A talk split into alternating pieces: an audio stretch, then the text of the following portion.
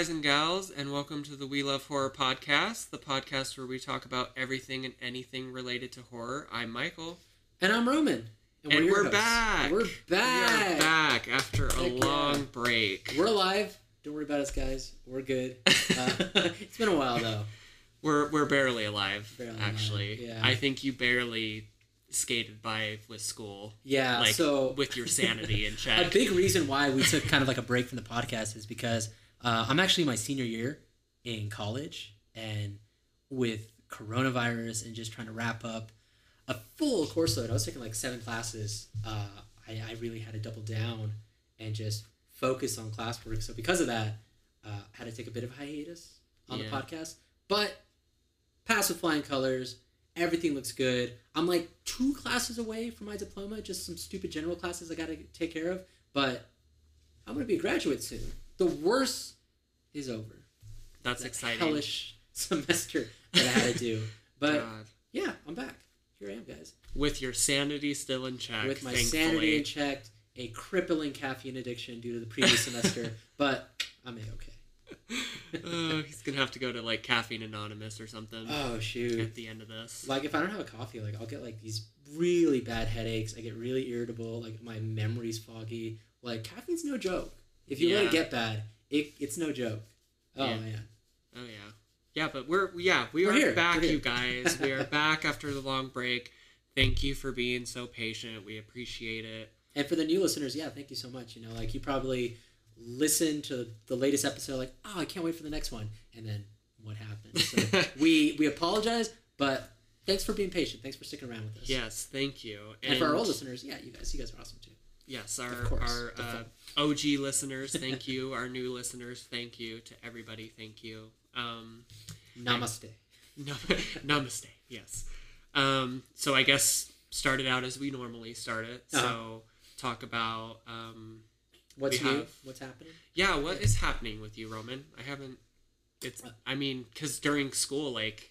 Yeah, like I didn't hear from I you for two out, weeks. I was gone. I so when I get really stressed out and I'm focusing on a project, I really do get tunnel vision. Like everything else kind of fades away, whether that's a good thing or not. Like I sometimes forget to eat. I'm like, holy shit, I feel like garbage. Oh, I should probably eat food. Yeah, Swayze was telling me that she had to keep reminding you to eat. and, Yeah, she's like, dude, when's the last time you ate? I'm like, uh, Like yesterday. days ago, I think. no, I think one case it really was like I think yesterday. She's like, you should probably eat food like now. I'm like, okay, all right.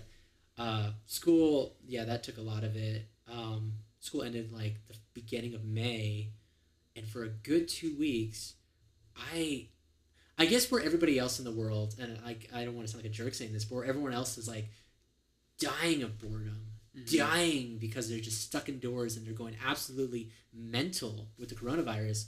I didn't I couldn't afford that luxury because of all the classwork I had. Yeah. So like whether we were going through a pandemic or not, I was still 120% just doing classes. So when classes were finally done, I realized I have so much time now. I could relax. So that's what I did. Where a lot of people are like, aren't you bored playing video games? Aren't you bored You're like, like, doing stuff? no. watching TV. I'm like, no, this is great because I didn't have time to do that now. So I, I'm loving like, uh, in case fans are wondering, yes, I love video games. Recent games I'm playing, of course, Animal Crossing, uh, Final Fantasy VII remake, and Persona Five Royal. So that's that's what's keeping me uh, sane during quarantine. I'm doing a lot of that. I've been watching a lot of television lately again, more like YouTube and Netflix stuff because if you're watching cable, it's basically 24/7 coronavirus network. This is what's going on in the world. It's like I know that. I re- I wake up in the morning and I read the news. I know what's going on. I don't need to see it being screamed about uh, 24 7. 24 7 on CNN like oh Trump said this, oh Fauci said this. Oh yeah, It's just like it's just- anxiety fuel for me. it's anxiety fuel and it's at some point it's just fear mongering. Yeah. Like we know what the facts are, but they could easily get muddled because of what we see on daytime TV. oh, for you know? sure. So yeah. uh, mainly YouTube, Netflix, Hulu. That's the stuff I typically watch. Entertainment, you know, like Yeah. movies that like I'm like, oh, I should be watching this. Uh, I've taken up drawing because I've really wanted to become, uh, or you know, instead of just like being someone who says like, oh yeah, I like to doodle. Like, no, I want to become like an artist. He like wants to become the next Bob Ross, is what he wants to be. That would be cool. That would be a great aspiration. Hello, I don't know if I could get that level, but that'd be pretty sweet. I wonder if you can do the Bob Ross, voice. Hello, guys. So what we're gonna do right here is we're gonna put a, a little happy cloud You know, just a little happy cloud. You know, there's no worries with it. You know, I Think about the happy clouds in your life. You know, There you sound. I mean, it sounds pretty good. You have like the relaxing tone of his voice down You gotta be sure. relaxed. You gotta be like I would say Bob Ross was the OG ASMR. Oh, for sure. Oh yeah, Because I know a lot of people that say Definitely. they'll listen to Bob Ross just to fall asleep. I'm like, okay. I've done it. I've done it a few times. I love just seeing his technique. It's like, all right, you're gonna draw, you're gonna paint that. Let's see, and he manages to do it. And it's oh like magic. gosh. Yeah, It's like it, it like makes me upset watching him sometimes because I'm like, he makes it look so easy, and then I try to do the same thing, and I'm like, nope, Like, nope, Bob, I, I, quit. I quit. I'm done. I'm out. I'm out. but But- yeah, that's Uh. that's basically what I've been doing. I've like every. I feel like a lot of people who are so like cabin fever, stir fever due to coronavirus are trying to find like new outlets to do or just find their way to like fill their time. So new pe- people are like grabbing new hobbies. You know, some Mm-hmm. people are learning to play the guitar. Some people are uh, relearning to to love to write again. You know, trying to write the next big novel. Some people are making Blair Witch trinkets in their front yard. You know, Some people, you know, like everyone's doing something. talking about myself when I say that. you would not believe the amount of weird looks that I got from like neighbors walking by because like where I was sitting, I had my little you know work bench set Yeah. out out there, like my little table, and I'm making my little like Blair Witch trinket things for a you know a future episode. I don't want to spoil too much, so that's all I'll say for that. But I was making a whole bunch of them, and I had a bunch of neighbors and shit walking by, and they're just kind of like giving me weird looks. And I'm like, yeah, I'm gonna hang them in front of your you know house later. Don't worry. Don't worry about it. It's okay. Yeah, It's you guys will all get one. Don't worry. you get a Blair Witch trinket. You get a Blair Witch trinket. Yeah. So yeah, speaking of hobbies, I I picked that up and you know not not bad at it. So And there we go. I Yeah. actually I don't know if I told you this Roman, but I did an Instagram live video. Mm-mm, I don't know. Didn't get a whole lot of people listening or watching again, but yeah. I mean I did it for our our podcast account, so Oh, we don't have too many followers yet on that one. So I wasn't expecting too much, but we had um, someone comment on our on my Instagram live video saying that she wanted to buy some of my Blair Witch trinket things, and I was like, oh, Really? It Yeah, she's Instagram Live. yeah. Okay. She was like, I would buy it. I was like, cool. All Oh, right. I mean. so- okay. okay. so I mean, I don't know. Maybe we maybe we can get into the Blair Witch trinket making business. I don't fucking know. That's so But, funny. It's like, yeah. I'll buy that from you. Like, okay. All right. yeah. But um, yeah. Yeah. So Blair Witch trinkets. I'm drawing. I'm trying to get better at. I've always wanted to get better at drawing, and now that I have more time, with school pretty much almost being done, there we go. So yeah, yeah. but uh, that's pretty much new with me. Like I'm back on the wagon, doing the podcast. Kind, pretty much refresh, refresh from the from that semester. Yeah. And yeah, Yeah, I was uh, I was like sweating bullets though. Mm. Like the that that two week span of time that I didn't hear from you, I was like, I know he's busy with school, but I'm like, does he still want to do the podcast? Is he sick of the podcast? Does he not want to do the podcast anymore? So finally, I like finally told Swayze, I was like, please tell Roman to at least message me back and update me on what's going on because I'm in the dark right now and I need to know something. yeah. I'm I'm going, sorry about that. No, no, no, you're yeah, that- fine. That's a stressful situation. but I I get in my head yeah. when I don't have like a clear answer on things, I really get in my head and I really get anxious and I like was really so I think I got to the point where Swayze was like, "Oh, for fuck's sake, I'm well, talk to Roman, Jesus Christ!" Like, Yeah, I mean, that's- my fault. I don't think I was that bad, but I mean, I think I got to the point where Swayze was like, "Okay, I'm gonna fucking talk to him finally." Cause, Yeah, yeah. gosh. But yeah, um, glad you're back. Happy Here I you're am. back. I'm happy to be back. And like we said before, thank you to all the listeners, you know, past and present now. Um, new listeners, old listeners, thank you guys for being patient with us Mhm. and um, letting us kind of take a take a step back for a minute. Um, so yeah, we're back, we better than ever. So No um, corona, so that's good too. Yeah, Hopefully you guys are doing safe out there too. You know, like we talk about it, we joke about it, but like it is a it is a still real scary thing right now. So whatever you do to can be safe, please be safe. Oh, for sure. Yeah. Yeah. So, without further ado, I guess let's uh, get into talking about some of the new ratings that we got on Apple New Apple updates with the podcast. Yes. Yeah. So it says that we have ten ratings on Apple Podcast, nine five star ratings, and wah, wah, wah. One one star rating. It was bound to happen, guys. Yeah. We can't please everyone, so we want to acknowledge the fact that we did get a rating that was subpar. Honestly, it's one star is really bad, but I love how on it Apple us Podcasts it says hated it. it. That is literally like when you go to click to rate, it says I hate it. if you try to rate it yourself, really, Yeah. that's what it says. So I'm like, that's really strong. Damn. Okay. I hate it. I mean, the person who gave us the one star didn't put a review; they just left the rating. But we just want to let you guys know that yeah, um, you can't please everyone, and we just hope that those who do like the podcast, you know, let us know. Let us know what we're doing. You like, what you enjoy. Just share your thoughts. And if you don't like it, we at least encourage you. At least tell us why. We do want to make it yeah. better. You know, Right. Because we know that no one, like, not everyone can love it, but we strive to appeal to a lot of our listeners. We still Right. want to try a good, honest college try to make it enjoyable for everyone. because as much as it, as much as I want to sit there and say like you know um, focus on the good comments, don't focus on the bad comments. You know, like I I'll go down this rabbit hole of just like constantly being like, oh my gosh, why didn't they like it? They didn't leave us. You know, Yeah, it's easy. It's easy Yeah, think, it's like very you have easy. a hundred great ratings, and just one could still sour the mood. It's so easy to get in that mindset. Well, and not to mention that the day that you sent me the message saying that we had a one star rate, I had literally just woken up, rolled over, checked my phone, which is normally what I do yeah, every day. I, you know, check my phone. I got a message from you, and you were like, "Bad news, we have our first one star review," and I'm like. That was just the thing I wanted to wake up to today.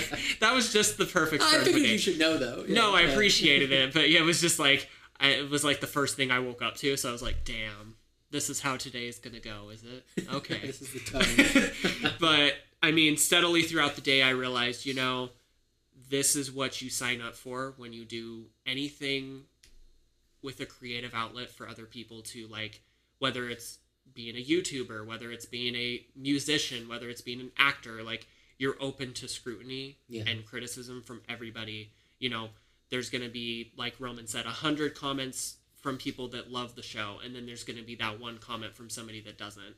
And you know, it's more important to focus on the people that are giving the podcast love and giving the podcast attention. So that's what we want to do. But we also want to encourage the people that are sending us the, you know, lower reviews to leave us a, you know, a review of what we can do better. Hmm in, initially because I mean like we've said from day 1 this is a podcast that we're constantly growing into. We're we're adapting we're changing things we're adding things. So we want to know what you guys like and what you guys don't like. We're all ears. We're all yeah. ears.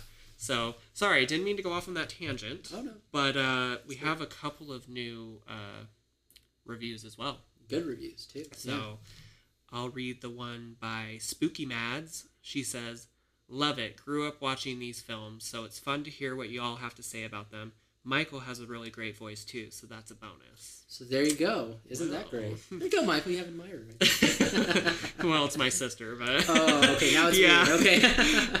my sister, my sister uh, told me to make sure I uh, say that review on the on the record. So okay. On the record, Michael has Yeah. a phenomenal voice for podcasting. I She's like, make sure people know that, and I'm like, well. I've had people say that you're. I've had people tell me that Roman's the one with the good voice. Like my brother. Did I tell you the story my I brother? think you did. Yeah. yeah. So my brother started listening to it, and he was he was driving. I think like a, he was taking like a three hour drive somewhere, and he basically told me he's like I had to stop listening to it because Roman's voice was putting me to sleep. Is that a good thing? Though? no, I think so. No, because he's Okay. like Roman has, in his words, quote soothing as fuck voice. Like that's what he said, and I was like that's funny. And he's and then I'm like. You listen to Roman's voice and you're just starting to doze off, and then you hear my voice, and it's like, "Whoa, I'm awake again." you hear my like It's like the the timer, voice. the timer like on an Apple, on the Apple alarm clock app, like da da da da. Pretty much, yeah. I'm awake now. Okay, right.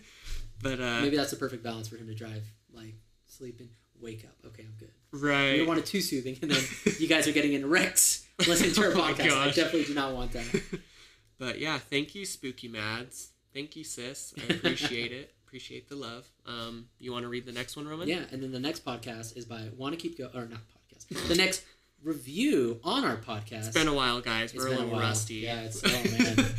so yeah, the next review for the podcast is by Want to Keep Going, and they say, "I recently got interested in horror movies, and I found this podcast. This is exactly what I've been looking for. Both guys have profound knowledge on that and are talented for storytelling. even though I got to know about this podcast for a few weeks ago, I'm already a big fan. Hope everything is going well for you guys. Thank you so much. Yeah, like thank you. you didn't have to tell us anything, but we very much appreciate what you did. Great words. I love it. I love hearing from you guys. So yeah, thanks so much. Yeah, and like like we've said in past episodes, it just brings us like validation that what we're doing is like worth people's time Yeah. and worth worth the effort of doing it and putting together these episodes for you. Seeing these comments and seeing these like ratings really boosts our like I don't know. Our drive. Yeah, our know, drive, going. our Because I'll be honest, like there's times where it feels like, uh, is this podcast just like, you know, two dudes talking about horror films and it just goes up online and then just poof, that's the end of it. You know. Yeah. Sometimes it's easy to feel like, it's not going to go anywhere. is it doing anything? Yeah. like, is it just? I- don't want to like sour the mood or say like, is it all in vain? But sometimes you do feel like, oh, it's just recording. You know, it's just something you're doing. But then you do see these reviews, you do see these uh, comments, and it it definitely is like a morale boost Oh, for you get sure. picked up you're like heck yeah there are people that are listening and it, it makes you want to keep going it makes you want to do more so again thanks so much guys yes. very much appreciate it Thank you. And speaking of listeners, we have quite a few new places that we're streaming from now. So, from the last time, I don't remember everywhere, but I think the new places we have are France, Romania, Ukraine, I believe, unless we already said Ukraine last time. Like I said, guys, it's been a while since we did an episode. I could be, you know, saying countries that we already talked about. Uh-huh. India is a new one. I know that for sure. Um, but yeah, that's really cool. Also, I was really excited. So after we did our 70s episode, um, if you guys remember at the end of the episode, I kind of talked about a little bit about the fact why the 70s episode was so special to me because we were recording the episode at the same exact time that the 108th anniversary of the Titanic setting sail across the ocean on her maiden voyage was happening. So that was a special episode to me. And then later on, I was just after work, I was sitting in the bathtub taking a bath, and I just happened to look at like where in England we're streaming from, and it just so happens that we are have a listener from Southampton, which is the city, which is the town that Titanic set sail from. So when I saw that, I literally immediately texted Roman and was like, "Oh my gosh, like what are the odds I know. I was like, we have a listener from Southampton, Titanic's birthplace, and he was like, "That's cool." I was like, "Yeah." I was like, I was like, I don't know if it's a coincidence or if we have a, another fellow Titanic fan in our midst. That's really cool. Either way, thank you so much. But yeah, um, as far as that goes, yeah, thank you guys for listening. Thank you Thanks for guys for, tuning in every week. continued support we love it Yes, we we love love seeing that we have like a new like region that people are listening to from Oh, for sure. it makes you think about like oh like all the people of the world that are interested in the the podcast and what we're talking about then they all live very different lives Oh yeah, very different backgrounds and very different lifestyles, very different families. So I don't know. It's cool to just imagine about that. oh for sure. Like it's it's it's sweet. It's Sweet way stuff. cool. Thanks, guys. Yes, thank you guys so much. Um, also, shout outs before we get oh into yeah, the episode. totally, totally. Um, a podcast on Elm Street, our Canadian guys. And I've always been there with us. Oh gosh, yeah.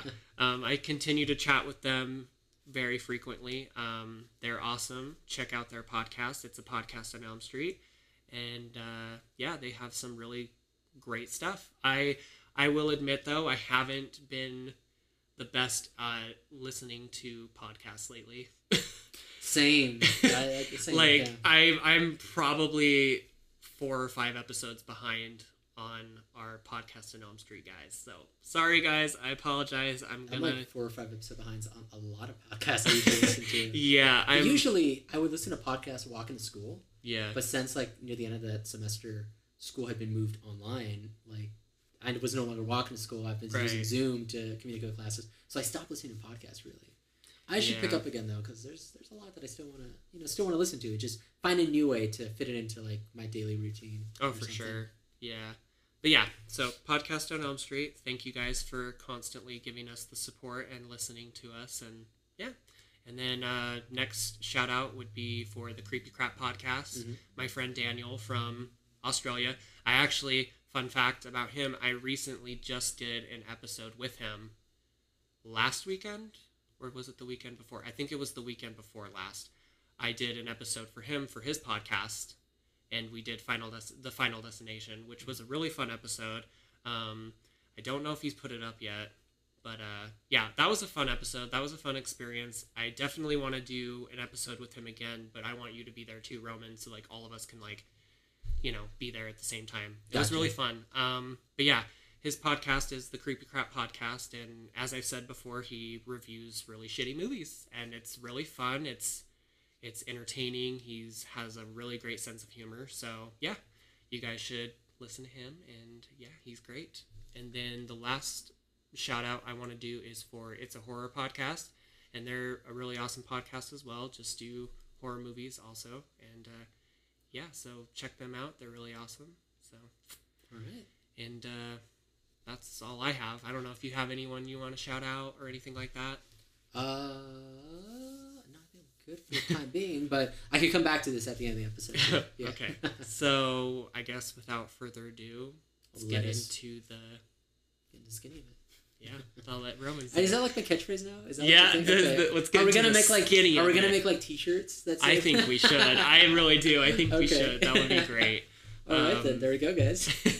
So uh, with this episode, then we are into the '60s. Whew. So to set the vibe, groovy man, how you doing? the Beatles. Listening to the Beatles, can you dig it? Honestly, a lot of the vernacular, the word that I say on day to day, I've been told by not only Michael but like some friends I have uh, that I have a very interesting word choice when it comes to things I say. You know, I don't say stuff like "Oh, dude, that's lit," or "Oh, dude, Ugh. low key." You know, like very like California ways of talking. Yeah. I say stuff like that are very archaic like, oh, dude, yeah, I can dig that. I dig it. Which is a very 60s thing to say, or like, uh, yeah, it doesn't really jive with me. Yeah. the 60s. I don't say groovy. That's weird.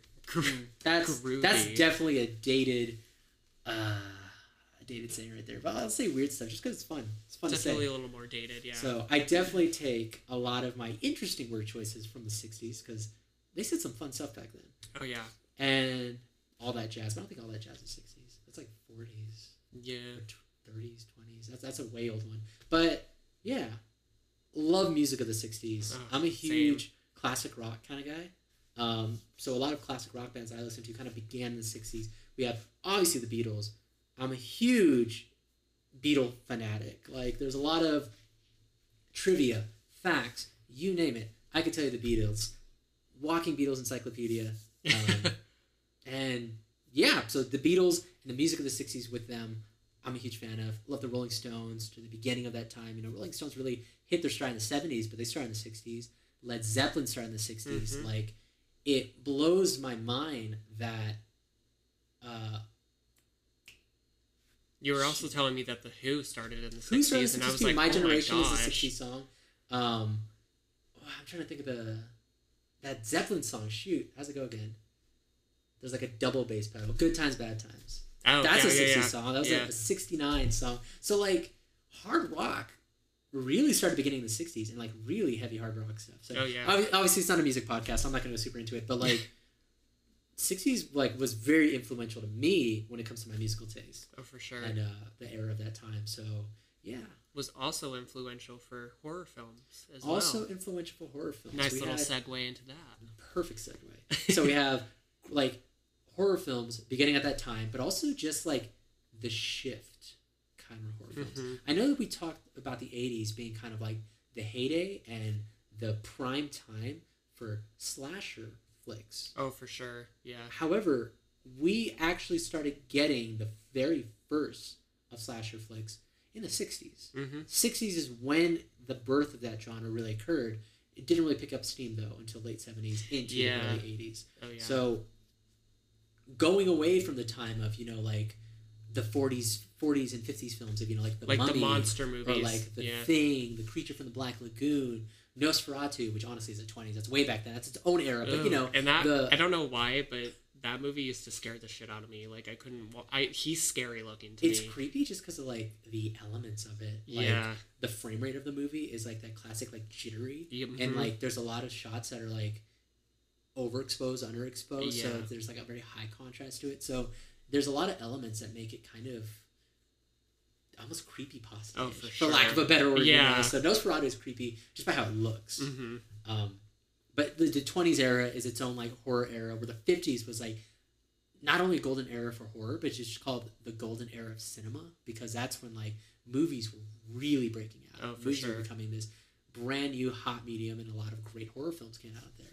Um, but the 60s represents that transition between the golden era into the slasher or like film renaissance era of Mhm. movies of the 70s you know A lot of experimental stuff went down in the '60s too. I feel Yeah, like a like- lot of a lot of experimenting a lot of like there's a lot of films that are uh, to be frank audience like just crappy just very unwell done because when you experiment you run the risk of making something that doesn't work oh for but sure. there's a lot of stuff that did work too so uh yeah the 60s was an era of not only experimentation with music free love man we got woodstock but also experimentation with the horror genre oh for and then sure. really finding its stride at the end of the 60s into the next era but 60s you know that was an era for horror as well We And, also yeah. do want to um, start this episode off with a little bit of a disclaimer.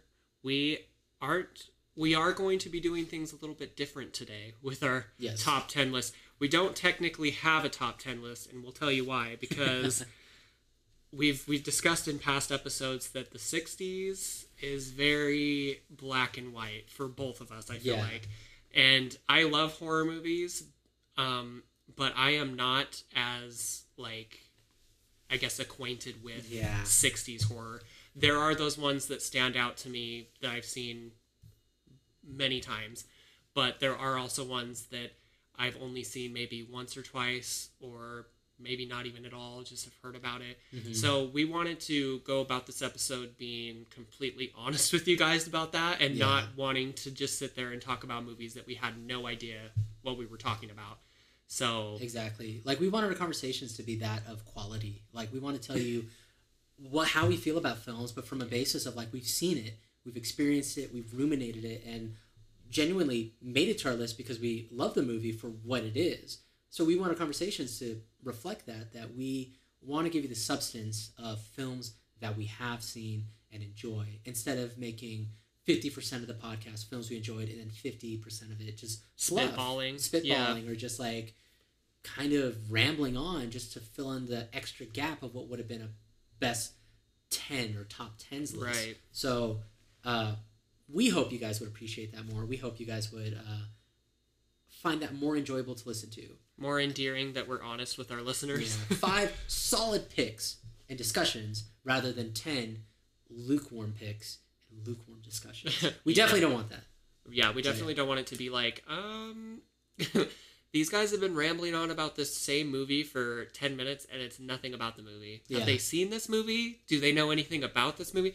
That's yeah, definitely dude, I would hate not that. what we I want. would hate that. Yeah. Yeah. Like this, this fool knows nothing of the film. That is my livelihood. Because I I know how I am Yeah. with people that like think they know about a movie that they have no idea about, and I sit there and have like heated arguments with them, and I'm like, no, if you actually watched the movie and paid attention, you would know that this happened here, and this is why this happened, and yeah, so I get it. So I guess that's what we want to say. We want to make sure that our opinions are genuine.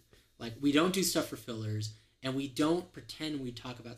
We don't pretend to talk about something we don't know anything about. You know. Right. So if we don't know a film, we're gonna be honest. We don't know it. you Yeah. know? So that's Cool. uh that's what this podcast is. That's what this episode is specifically. Not the top 10 60s films list, but our top picks Yes. for horror films of the 60s. Yes. So Glad we got that out of the got way. that out of the way. It's it was a long beginning for an episode, but you know it's been a while since we've uh we've talked with you guys, so there's a lot to catch up on. Mhm. But without further ado, let us begin our top picks for the '60s. Yes. So I guess I'll let you start it off. Okay. If you'd like. So with that, I will begin with the first one on my list, and it is a film that came out in 1963. Ooh. Okay. I think I know what it is. All right, so we might have overlap right here, but it's a film by Alfred Hitchcock, and it is called The Birds. We said that at the same We time. did. That was creepy too. The Birds. So, uh, yeah, the reason why this made it on my list is I love Hitchcock, and not only that, Hitchcock has been the inspiration for a lot of filmmakers not of my time, but even back then. Oh, you for know, sure. Spielberg took inspiration from Alfred Hitchcock, Scorsese, all of these guys like have a bit to say for their success due to the influence Oh, that for sure. the master of suspense Alfred Hitchcock had onto their films. Because you could say he's like the the true OG when it comes to like horror directors, like Oh, really totally. making a statement and setting forth a, I guess, setting forth a template for other people to follow yeah, after. Yeah. I, fe- I feel like he's really the the true blue like OG when it comes to horror and suspense. I mean, there you had directors before him, obviously Definitely, that came before him. I mean, horror's been around for like hundreds of years before Mm-hmm. before movies came out. There were you know books published on horror stuff. I don't want to get too much into that, but what I'm saying is that I feel like as far as like setting forth a standard and like setting forth precedents for other people to follow after he really like set the bar for that yeah, in my opinion yeah. so That's true. And they did not call him the master of suspense for nothing. Like this is a man that intrinsically knew the ins and out of how to tell a suspenseful tale. yes Like, um, there's there's like a famous story that he said. Like I, I grew up in California, so I frequently were a lot of kids around the time like my age at that time would love to go to Disneyland. You know, love to go to Six Flags. I love to go to Universal Studios Hollywood. yeah because the rides were fine. There weren't a lot of rides though compared to those other parks, but they had the one thing that made it the driving force for me to want to go to, and that was the studio tour. yeah Which is you get in some tram cars, you go into the actual studio backlots of Universal, and they give you a guided tour with little video segments explaining the significance of like the studio sound stages that you're going to. And one is when you went to like the little backdrop of like horror films. Like this is Mhm. where they did a lot of the horror films. You know, Universal Pictures is kind of the bedrock of horror film genre. Their first pictures were horror films in the 1920s. yep Universal's been around for a long time. Um, and the one that I remember they said, uh, a little segment they showed with Hitchcock was him explaining like how you write a good scene with like terror suspense. Yeah. You know, like, uh, like something along the lines of to to make a scene like kind of actiony or one where like oh shoot what's gonna happen is to have a bomb and put a bomb under the table yeah. and having the protagonist find the bomb and trying to like get rid of it or to dismantle it before the time runs out you know? Yeah. But he said like a truly suspenseful way to write that is to put a bomb under the table and they don't even know that's there and they're having a regular conversation. And you have and we idea. cut down to that bomb one like a couple like a, every few moments Mhm. we get back to it and we see the ticker going lower and lower and lower. He said that is suspense right there that truly is suspense yeah and yeah, it really is. You know, so um, audiences, if you've never seen a Hitchcock film, I would entirely recommend it oh because for sure even though they're older films, they look old, they look kind of dated. They're still phenomenal movies that hold up even today. Believe it or not, yeah even if they're in black and white. So, with the case of the birds, why this made my list is, Mm. to be honest, it's not the strongest Hitchcock film. In definitely not it's not yeah. It's um it's not the strongest story. The characters are not that endearing to me in the way other hitchcock films are such as like uh, north by northwest you know Right. vertigo or rear window. Um, however believe it or not i feel like the special effects hold up fairly so well. So ahead of its time hold up very well for its time. in my Like, opinion. if you look at it in the in the cultural lens of today, you'll be like, this looks very very bad. But if you look at it in the time of the '60s, like it, not even just the the armatures of the birds Yeah. following people, but like specifically the use of mattes and the use of like mattes like green screening, but Right. specific areas. Like there's a part in the movie where like the entire, um, was it a harbor? I think i think so yeah there's like a part where like there's a fire just erupting and just engulfing everything. It looks so good.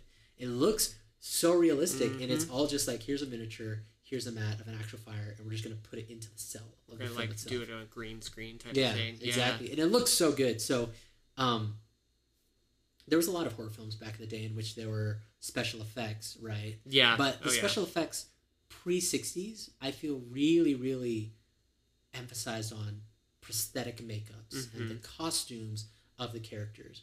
Where I feel the birds really took into account of well, let's make a horror film of not of a singular monster, yeah of a singular entity, but of but many like, of them many, and making that horrifying and making the effects of the aftermath of the destruction of this Yeah. force of nature, if you will, uh, what it causes, and that really impressed me at the time. Oh, for sure. Because you hear jokes about, oh, the birds, that's such a cheesy movie. But when you actually watch it, you're like, this isn't really that cheesy. No. It holds up well.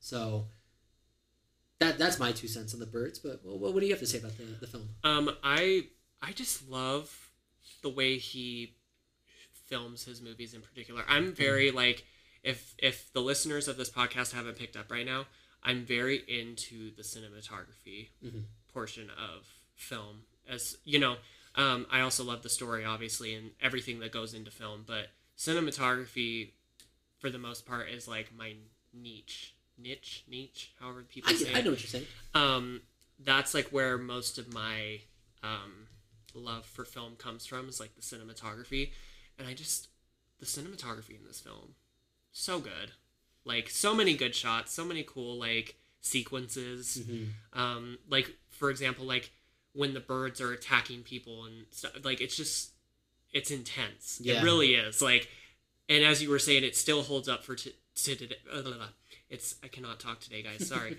it still holds up to today's standards for Yeah. the most part like for it being gosh i can't believe this movie is six, 60 years old this year holy crap dude i feel old like, i mean i wasn't i didn't Yeah. live back in that time but gosh when i think about six decades have gone by since the 60s since It's crazy. Yeah. Yeah. It's crazy to think about.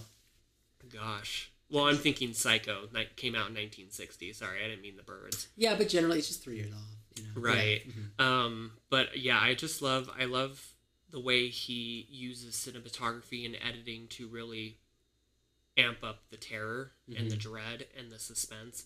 It it's very everything goes hand in hand. Everything meshes well together. He has got a great story on top of great suspense, great cinematography, great editing, and that all all comes together flawlessly to tell a very good story. Mhm. And that's what I love about his movies is that he not only is the master of suspense, but he's the master of storytelling and he is the master of like making all of those things mesh together to make one amazing film. Yeah.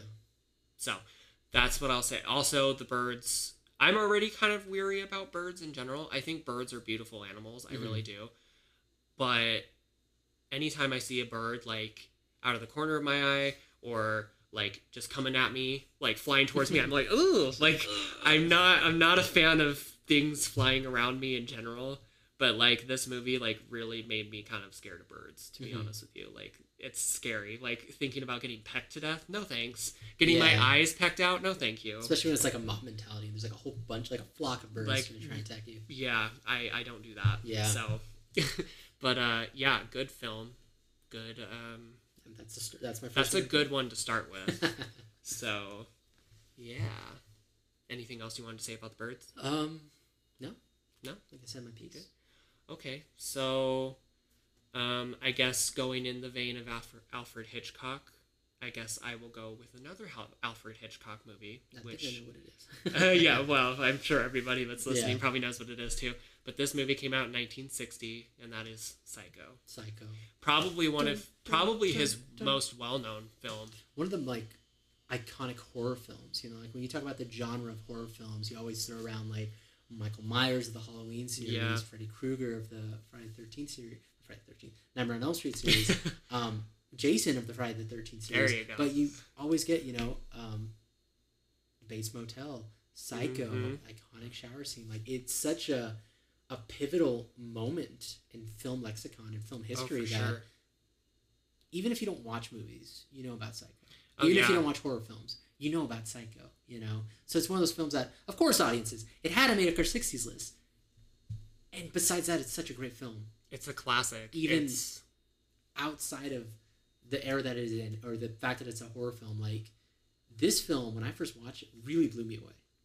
oh yeah. Really crazy. I mean, it still blows me away when Mm-hmm. I watch it. And like, there's like that. The the whole shower scene is terrifying. Still. Yeah, and it, it has a lot to do like what i said before like uh, when we want to go back to like the way he edits it Mhm. the way he edits it just like quick shots of just this and that and quick it's shots. chaotic and Also, like really, like tiptoed around the MPAA at the time to make sure he Mhm. could assure like a rating that like it is R rated, I think. I believe so. Yeah. But like I think at the time it was one of those moments where the MPA was like, we can't release his films in theater if it's too Gory, graphic, graphic, with yeah. nudity, you know. So he edited, yeah, the film in such a way that it's like quick cut after cut after Mhm. cut after cut. You don't see too much, but it's still very shocking. Which almost makes it scarier. It does, Like yeah. it's just the less is more approach that Mhm. I wish modern horror movies of today still kind of went by. yeah, I get that like hor- horror is constantly evolving and changing, but I feel like there's certain things that make a lot of these older horror films stand the test of time and that is because they take their time building up the tension, they take their time like telling a good story as opposed to a lot of these movies that we get nowadays that are just like cheap jump scares every 5 seconds because you know? Mhm. there needs to be a jump scare in here or people are going to get bored. Yeah. and that's the sad reality honestly. Like there's a lot and i'm not i'm not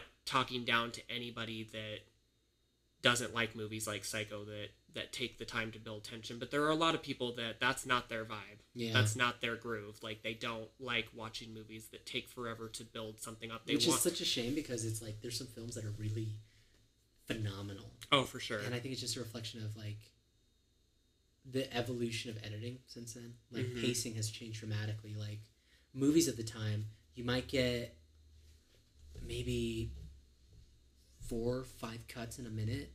yeah Where like movies today, you might get twenty or thirty cuts in the same minute.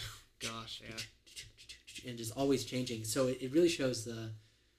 I don't want to say like the very ADD nature of audiences today, but it definitely shows like a shift in like amping things up, speeding things up to get Mhm. an audience's attention, oh for sure which is fine. You know, it, it reflects our, our our the way we view cinema today.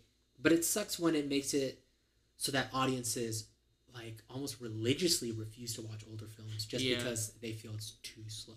too boring and Yeah. i like I, i've been guilty of that in the past too like Mhm. maybe that's why I don't have as much of a profound knowledge on older horror movies as I do like with more. I mean, I feel like the '70s list last Yeah. last last episode was really pretty, like was really easy to do. Yeah.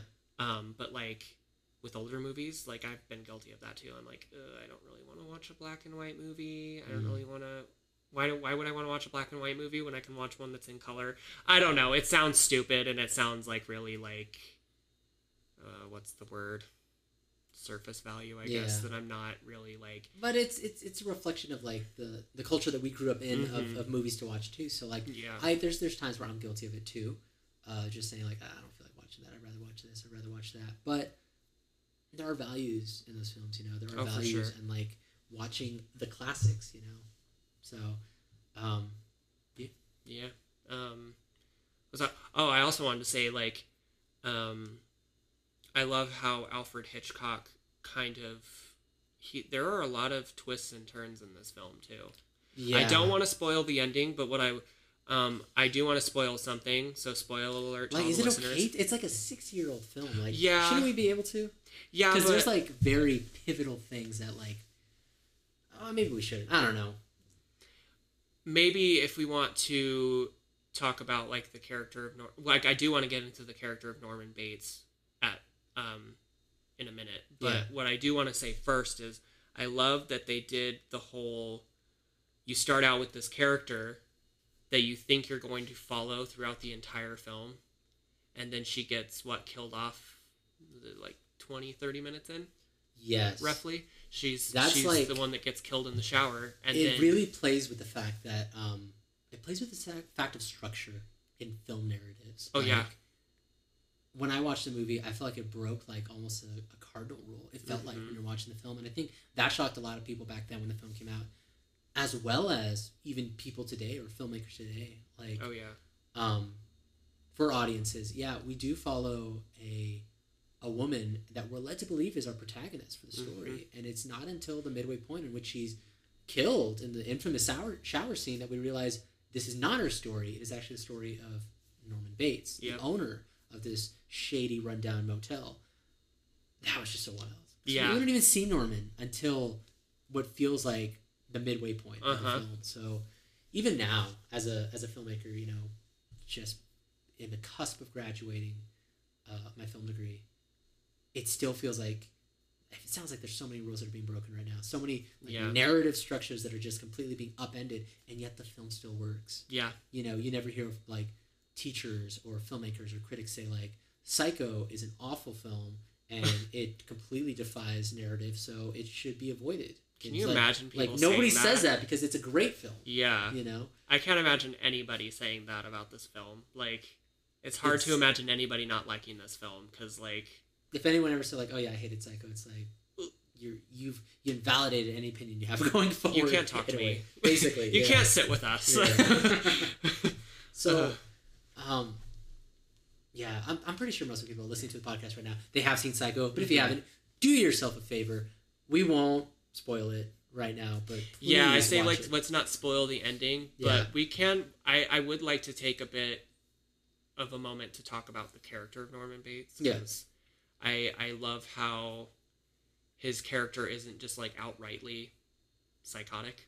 no, It's at more of like a, a build up. his uh,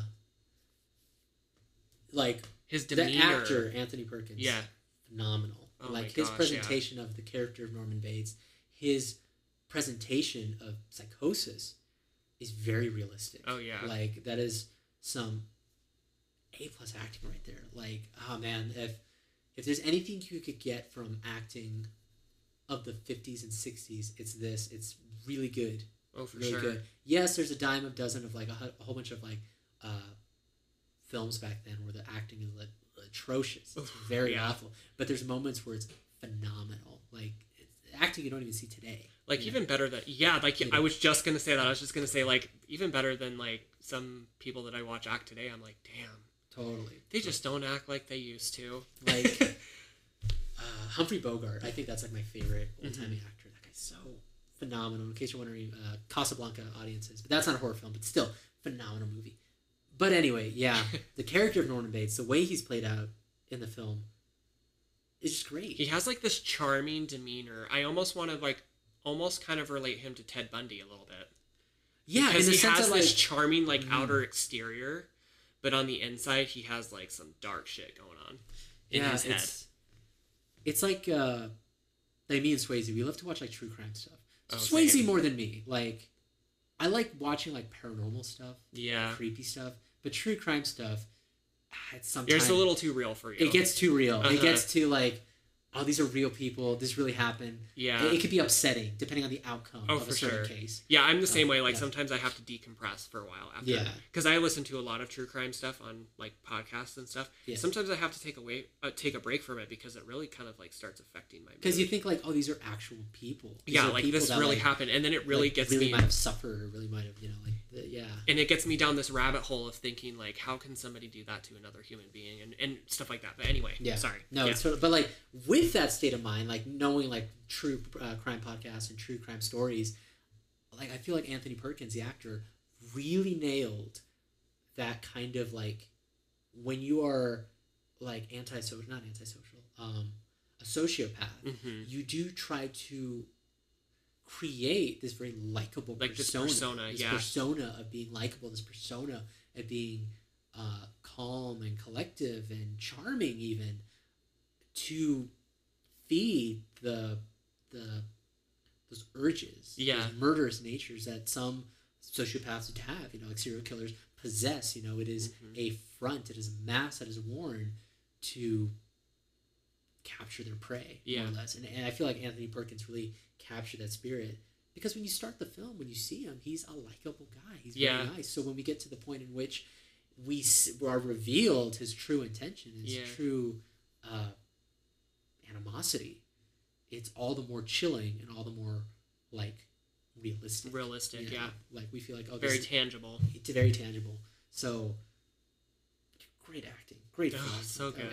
Yeah. and- and it also uh, that was the movie that kind of I guess started Jamie Lee Curtis's career in a sense. Like his well because I don't want to say that she wouldn't have gotten Halloween if her mom wasn't the one that was in Psycho, but Mm. her mom but know, she was a connection. her mom was a horror scream queen and so for her mom to be in Psycho kind of opened the door for Jamie Lee Curtis to be in Halloween. yeah, So I feel like if we had never gotten Psycho, I don't, you know, who knows how Halloween would have turned out? That's true. We may have never gotten to Halloween. Yeah. Who know?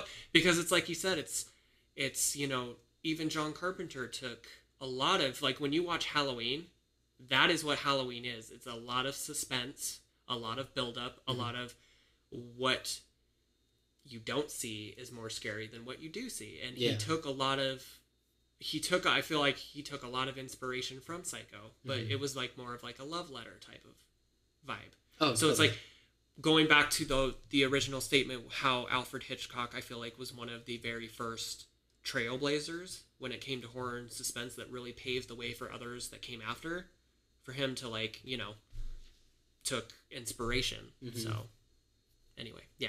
no, yeah, totally. But yeah, Psycho. I really love it. Psycho, It's great film, classic. iconic Hitchcock. If there's if there's any Hitchcock film that you have to see, and there's only one you can choose, I would argue it should be Psycho. Psycho. Yeah. Either Psycho or Rear Window. Cuz I love Rear Window. Rear Window's good too. I'm still gonna put my money on Psycho because of the infamous nature the film has. Not the Oh, infamous, yeah. the famous nature that the film has.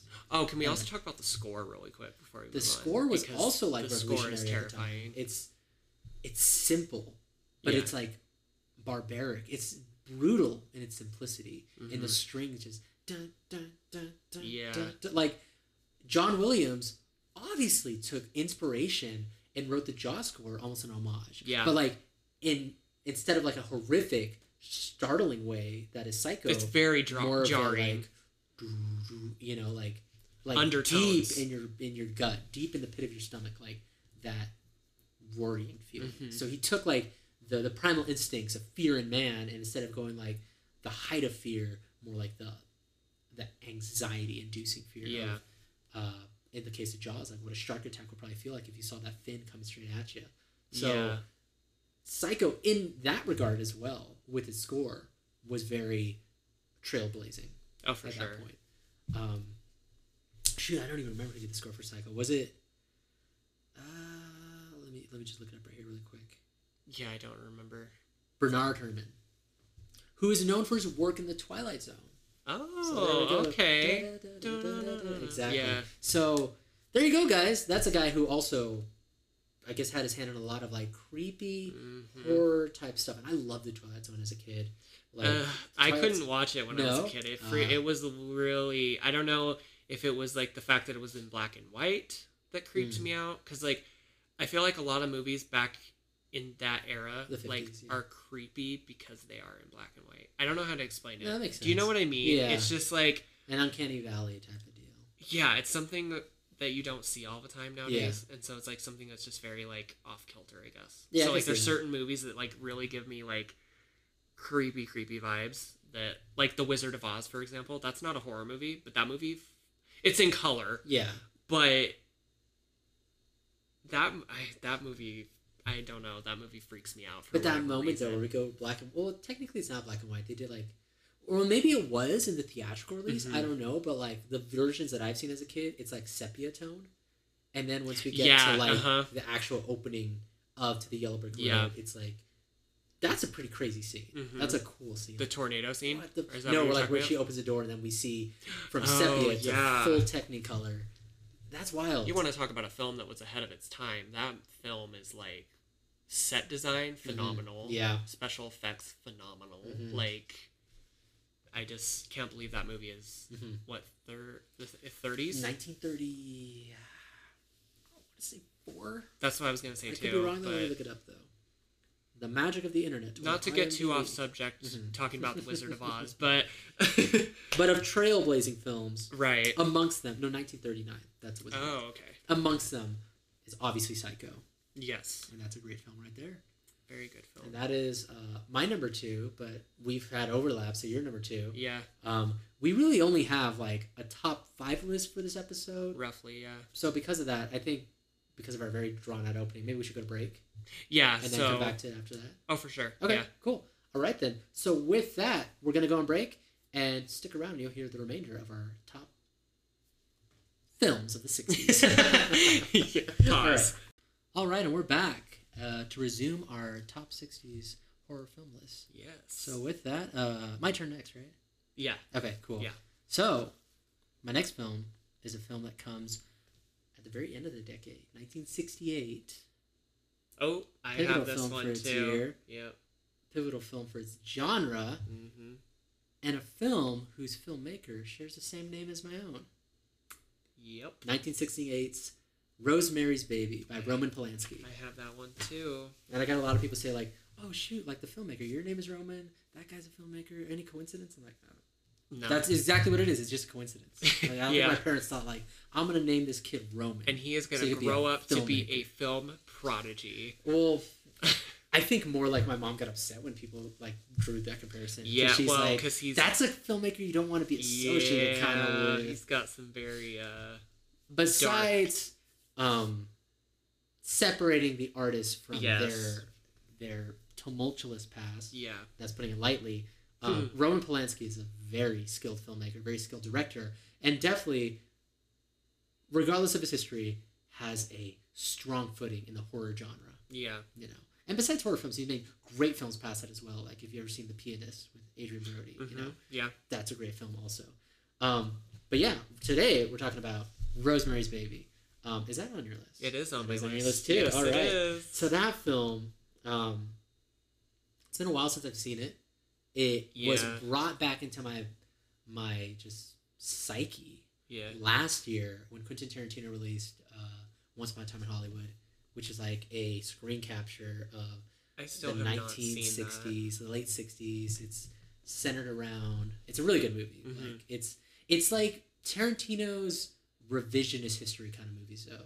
Yeah. Like if you've seen The Inglourious Basterds, you know, yeah. like that's like uh-huh. the fictional story of okay, like I don't want to bring it up in the podcast, but for the past hour, audiences, I've been getting robocalls while we're recording.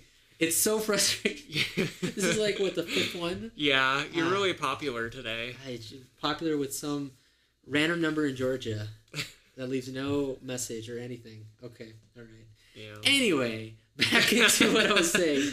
Um, yeah, so Tarantino has like a love of like doing revisionist history kind of movies, Mhm. like Inglourious Basterds. That's about like what if this is the way Hitler died uh, at the end of the World War II. yeah. Um, Django Unchained is about the story of a, a slave who had recently been freed and he becomes a bounty hunter to rescue his wife who's being owned by a southern plantation worker, Mhm. you know, like, and all these, like, um, not to be frank, but what I like to call justice boner films. Like Yeah. films where it's like, traditionally in history, there's like such injustice that occurred, but we're going to write a story that is not entirely factual, but what if this happened where these uh, evil entities, these evil people in these stories got their just desserts, you know? hmm So hardcore, raging justice boners. Uh, I love these films because of that, you know. Like So maybe not- that's why I really don't like true crimes because there's a lot of true crime podcasts and stories where it's like the opposite. So it's like awful and there's no kind of ca- Right. catharsis with it. right. Whereas like these films, like oh, it's very cathartic because they get just what they deserved. Yeah. So I don't. I I have not seen Once Upon So I won't Once spoil Upon a Time you. in Hollywood, but, But- I mhm. know that some of it centers around Sharon Tate, Yes. which is Ro- happened to be Roman Polanski's wife. yes. Um, and, and she, it's a big part of the movie like the movie is kind of it's the backdrop of many different things going on we're following around a 60s actor we're following around a 60s stuntman we're following Mhm. around uh, sharon tate her friends and all that and but then- the cohesive theme of the movie is it is based off of the charles manson murders okay, and it is revisionist history so i don't want to say anything it's like it's tarantino's take on it but that's what the movie's about okay, yeah, because I, I I knew that it had something to do with Sharon Tate because I had seen the trailers for it. yeah Margot Robbie, holy shit! she did phenomenal I haven't seen it, like but Tate's like what sister I said, saw, like she was angelic, and her portrayal of her own sister, the Yeah. late Sharon Tate, was spot on. It was a very heartfelt and genuine portrayal of her sister, and Yeah. that, that's always great to hear. And can I just say though, I'm also very, I'm like obsessed with Sharon Tate. Like I'm obsessed with her. I think you like the movie then. I really think you do because they do a great job. Yeah. like the movie feels like almost an homage to Sharon Tate. Yeah. But on with that note, like there has been some criticism saying Tarantino like spent a lot of time courting uh, Sharon Tate's sister. I don't remember her name, and I, I, apologize. I think it was Diane. I could be wrong, but Uh. like Sharon's sister and like making sure like is this okay? Is this kind Yeah. of the movie like respectful of like her image, and she said yes, it was. I don't feel but- like there's anything wrong with that. But he really denounced Roman Polanski. Like he went nowhere towards Roman Polanski, asked no kind of input. Some people say that's fine. Some people that rubbed him the wrong way. Either way, it's a good film. Yeah. And the reason why I bring the film up to begin with is the movie Rosemary's Baby makes an appearance in that film because it's Oh, around that's that cool. time. Okay. And like that's when that movie got back into my psyche. Like, oh yeah, that's a great film. And Yeah. watching Once Upon a Time in Hollywood and then remembering my first experience watching the film, it is still a good movie. oh, It still yeah. really holds up today. Like, oh my gosh, and it's horrifying. it's horrifying. It's really like but like, it's horrifying in the same way that like The Shining is horrifying, Mhm. where it's a Mhm. very psychologically terrifying film. Right. So it's like you watch it and you're like, is she just losing her mind? Yeah. Like, are is the shit that she's experiencing like actually happening, or is this just gonna be like a I don't know, Yeah. you know, like a Is she, imagines the delusional? whole Is thing. she type of- delusional? Is yeah. she um like her and her husband are trying to conceive a child, so it's Yeah. like the stresses of like moving into this new apartment, trying to have a kid, trying to start a family. Is it just in her head? Is she really going mad because she is in a new location? There might be Mhm. something weird going on. So Roman really preys on like your as an audience's uncertainty of what's going on, Yeah. it, and aligns it with Sharon Tate's character, and it makes it all the more just like trippy, trying to figure out what's happening. You know, Sharon Tate's character. not Sharon Tate's character. I'm sorry, Mia Farrow's character. Farrow. I was yeah, like- I'm like Sharon okay, I was Tate, like no, for a second, I was like, No, um, Mia Farrow's character. Are we His still talking about Once. Upon a Time No. in Hollywood? I think or... I was. No, yeah. Mia Farrow's character in the film, like we were aligned with her uncertainties. And that Sorry, just- I didn't mean to correct you. I No, just you're good. To No, clarify no. because I was I sat there for a moment and I was like, "Are we still talking about Once Upon a Time in Hollywood, or are we talking about Rosemary's Baby?" I was confused. No, no, I just you're had good. to. Okay. But no, the lead actress in uh, Rosemary's Baby, Yeah. Rosemary's Baby, Mia Farrow, and uh, and yeah, like the performances in the films are phenomenal. Really the good. finale, like I don't know if we want to spoil the ending or anything, but like the finale of the film is, it plays like a fever dream, and Mhm. it's supposed to, It's, and it's so weird. it's- like it's um it's creepy in how ritualistic it feels. I'll just say that audiences if Well, you haven't seen it. and also I find it really kind of unnerving because it's like see and I'm with you I haven't seen this movie in a while so Mhm. correct me if I'm wrong um I do love this movie but it has been a couple of years since I sat down and watched it again is she familiar with any of these people that come into her Uh, apartment she's not. see that's But what's unnerving pl- to me They play like they know her, so it's like everybody who talks to her in the film that she, when she moves into his new apartment, they're like gaslighting her hard. right Like, oh, you don't remember me? I'm this, I'm this, I'm that, and she's like, yeah, yeah, I do remember you. When it, when she's alone and closed doors, she's like, I don't know these people. When she's talking to her husband, like, they act like they know me. She's just do very I know them? polite. Yeah, Yeah. she's like too worried to like come off as offensive, and I think that's where.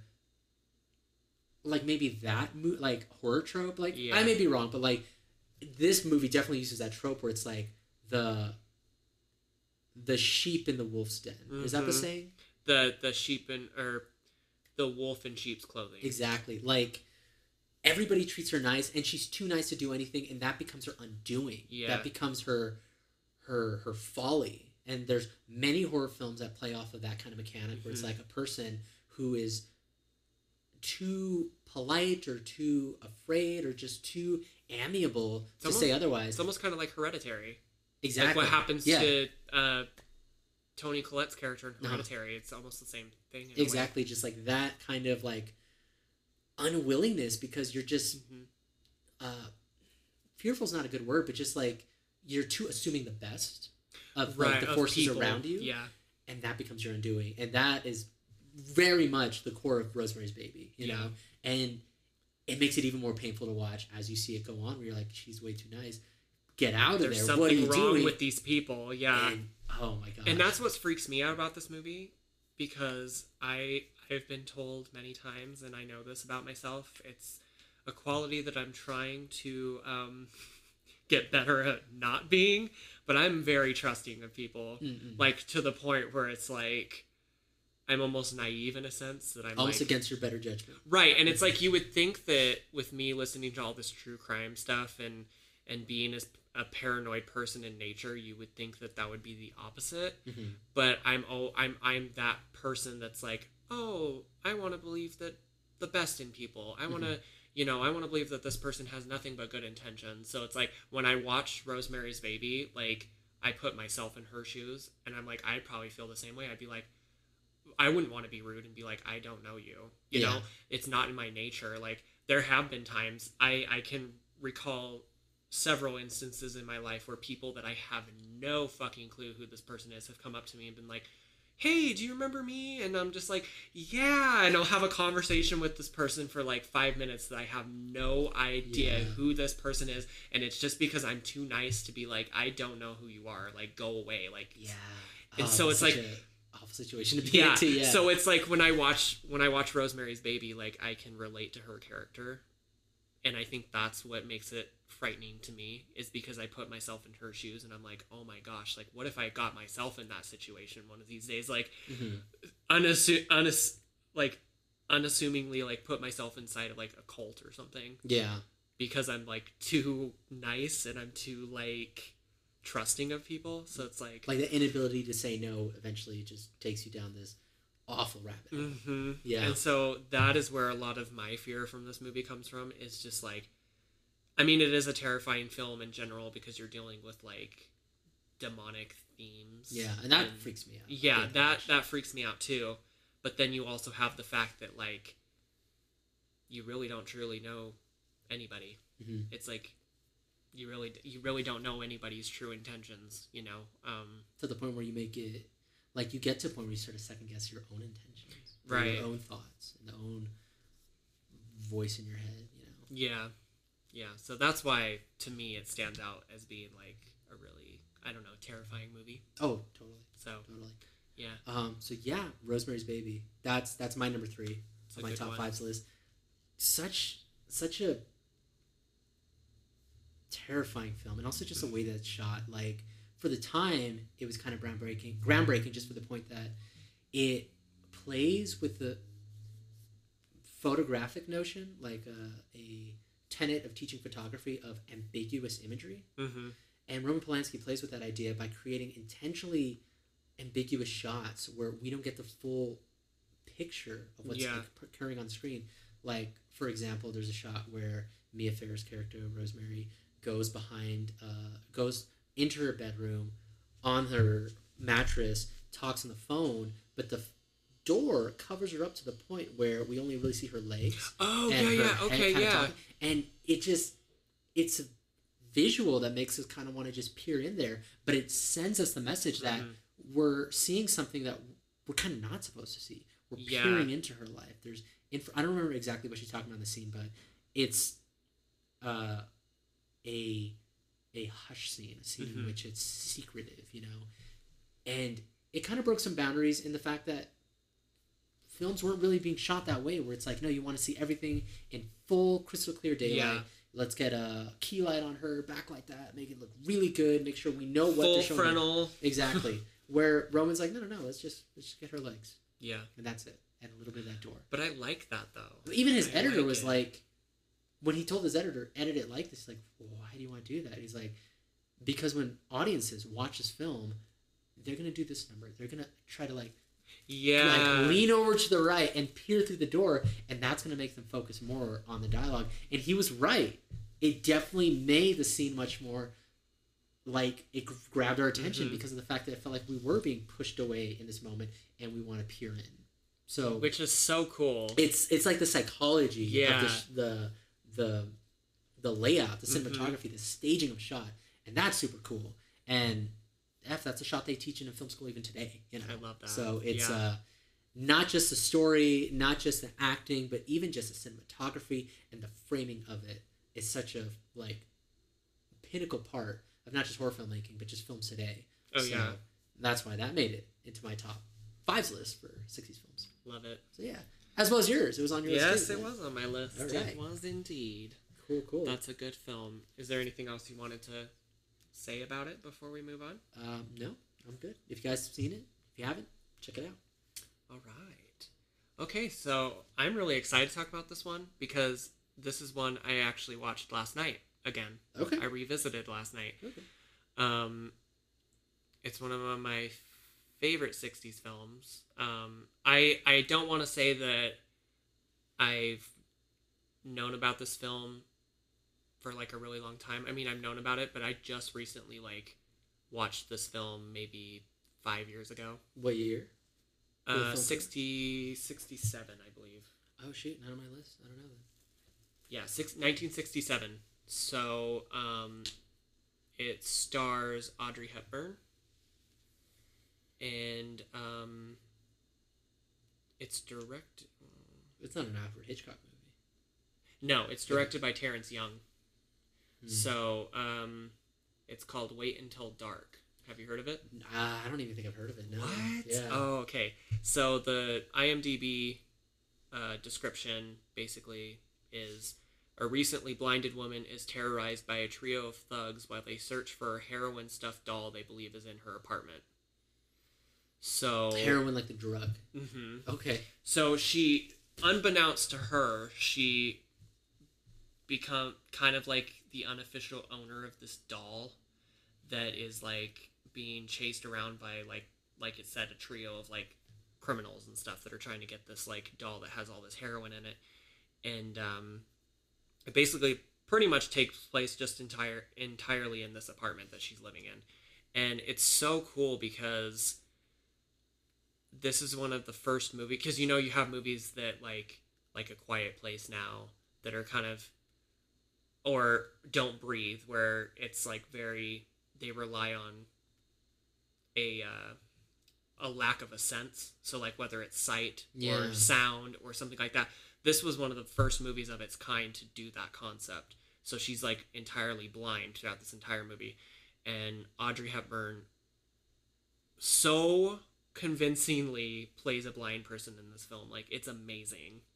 Her act her acting is so good in this. And i love the um it's very slow burn. Like nothing really happens at like for the first like maybe 45 minutes nothing really happens. Mhm. it's just more so like i don't know setting up this character and setting up the characters that she interacts with and um, setting up like the basis for this like doll essentially that they're after and uh, it's just ah, it's just really like i'm trying to explain in a clear way because i had all these ideas of how i wanted to explain it before we talked about it and that's why i was so excited Mhm. um, so for example there's like since she doesn't have like the sense of sight she has to basically go off all of her other senses to figure out what's going on around her. So for example there's a scene there's a ridiculous scene in this movie where these like this trio of thugs they're basically trying to make it seem like there's a scenario that's not actually occurring Mhm. but they're playing all these different characters. So there's one guy that's coming in playing like a, a cop Okay. but then he's coming in again like later on playing another character trying to like make her think that there's all these different people that are coming and going Mhm. but she starts to realize like um on her other like with her other senses she's starting to realize um that person like the way their shoes made sounds or the way that they um yeah she basically picks up on something like their shoe squeaks and she realizes that there was a different person with a different name that had that same sound. So she's basically relying on like all these sounds and and then you've got this other character like this other girl that lives in the apartment like above her or something like that. Um she kind of has like a nice little um character moment in this film as well. She kind of helps her out with like trying to figure this out. And so when you when you start i mean you you're kind of already ahead of her character a little bit and that's what i feel like brings the suspense out because you like you know what's happening but she doesn't so you're watching her like piece this together as as if she does well how do i explain Yeah, as it unfolds. Yeah, so Okay. like she doesn't she doesn't really know exactly quite what's going on right away, but you already kind of have the gist of this. Like So you know if like whatever action she goes moving forward, like oh that'll be a good thing. Oh no, that's a bad thing. What are you doing? Yeah, don't do that. Yeah. Okay. so it's like she starts to pick up on things that you've already been picking up for a long time. So it's like but it doesn't ruin the moment. Like it doesn't take away any tension because then you, when you realize when it clicks in her head what's going on Mhm. and she has there's a moment where she where she realizes that all of these people that that she's been listening to, she realizes that it's like pretty much been the same person. And she has this moment where she's like, "Oh my god, I'm to like die." Mm-hmm. Basically. She has this moment where she like has a freak out moment and it's terrifying because she's, you know, blind. What is she to do? Mm-hmm. And it's like you're following her character and it's like you're terrified along with her character because you if you put yourself in her shoes, that would be a terrifying scenario. Yeah. I know I'm not doing a very good job explaining this film.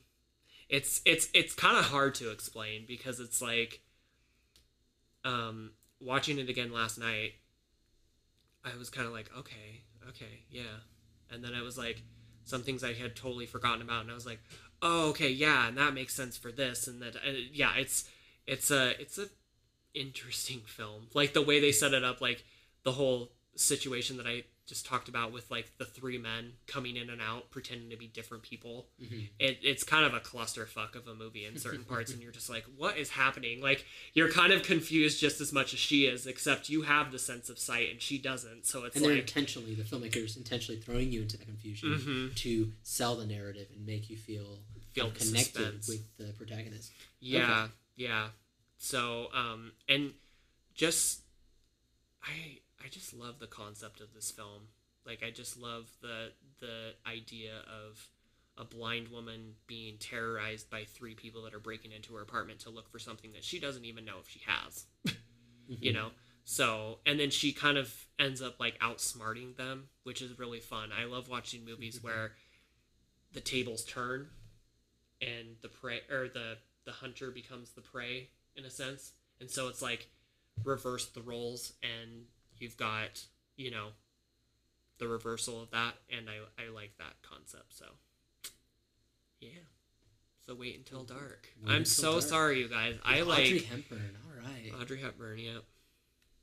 If I'm out. not mistaken, I'm pretty sure she got nominated for an Oscar for that Really? film. Okay, Yeah, cool. and I think she may have won an Oscar for that film. Really? So, but her acting phenomenal. Her acting is so good. If we want to talk about like like of course, the Audrey Hepburn.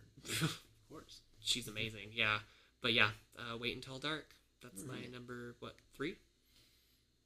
Yeah. Right. Yeah. Number three. Yeah. So, Right. whatever one's next on your list. All right. So I always have a curveball in all of my lists. Love it. And 60s, uh, no different. No different. There's always going to be a curveball. So with this one, this is a foreign film. It came out in 1964. You to guess it. Is so it a French film? It is a Japanese film. Okay. I can picture the cover of this film. It's like a face with like writing on it. Is it this one? Oh, no. I just showed him my I was wrong. so this is a 60s horror film uh, directed by Kaneto Shindo, and it is Onibaba. Came out in 1964.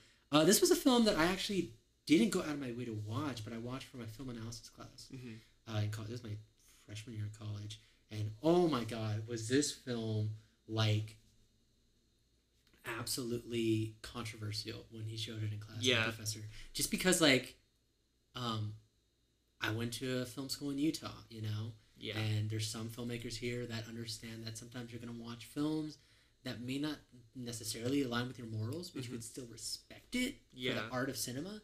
And other filmmakers who like, I don't want to sound rude, but like, oh, those don't align with my morals, so I refuse to watch it. So I still think I'm going to be a fantastic filmmaker, even though I haven't watched classic films such as The Godfather or Goodfellas or you know these great films that are pivotal that you should watch, but you refuse to watch for reasons.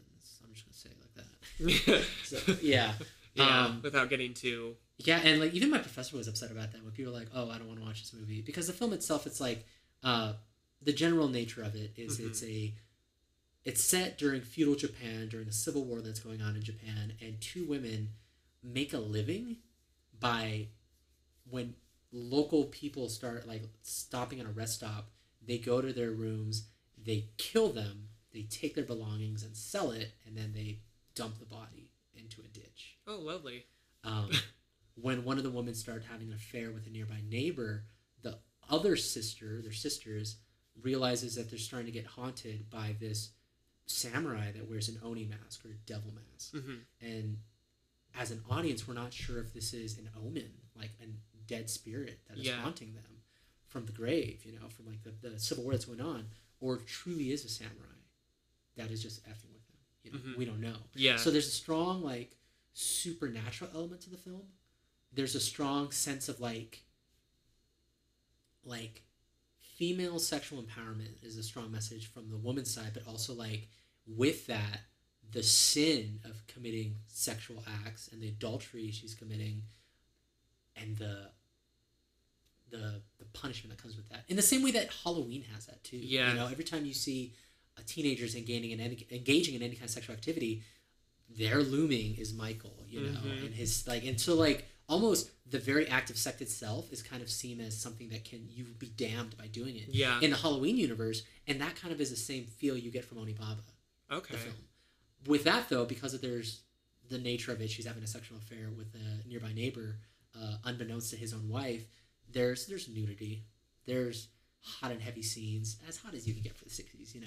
Yeah. So there's there's stuff that like, um, very prim and proper filmmakers of my program had objections to and my professor had to go up on a soapbox for a second rightly so though i kind of agree with him Yeah. like look if this offends you and you don't want to make or even watch movies like this to glean knowledge Then from you it should not be a filmmaker. he pretty much just said like then maybe you should find a different program maybe you Yeah. should find a different major within our college because this is not for you and it's true you know like art is subjective yes but at the same time you should be exposed to specific art and appreciate it for the art that it is Right. you know what i mean like i there's a lot of films that i wouldn't make i would not make shock horror films Yeah. I do not like the films that Rob Zombie make. I don't like movies that like almost in an exploitative nature use rape as a story mechanism. Ugh, However, I do recognize that there's moments in these films that are solid filmmaking, right. you know, and I still glean something from it. Exactly. You have to know what you like and don't like by experiencing it. You know what I mean? So the filmmakers that are like, "Oh, that's just PG-13 or R-rated," by default I won't watch it because of its rating. I find that ridiculous Yeah. because there's some films that are an R film that are softer than another film that can be PG thirteen. You know, Yeah. and there's some films that are R films that are very transcendent in message, and there's some PG thirteen films that are just garbage and offer nothing of value.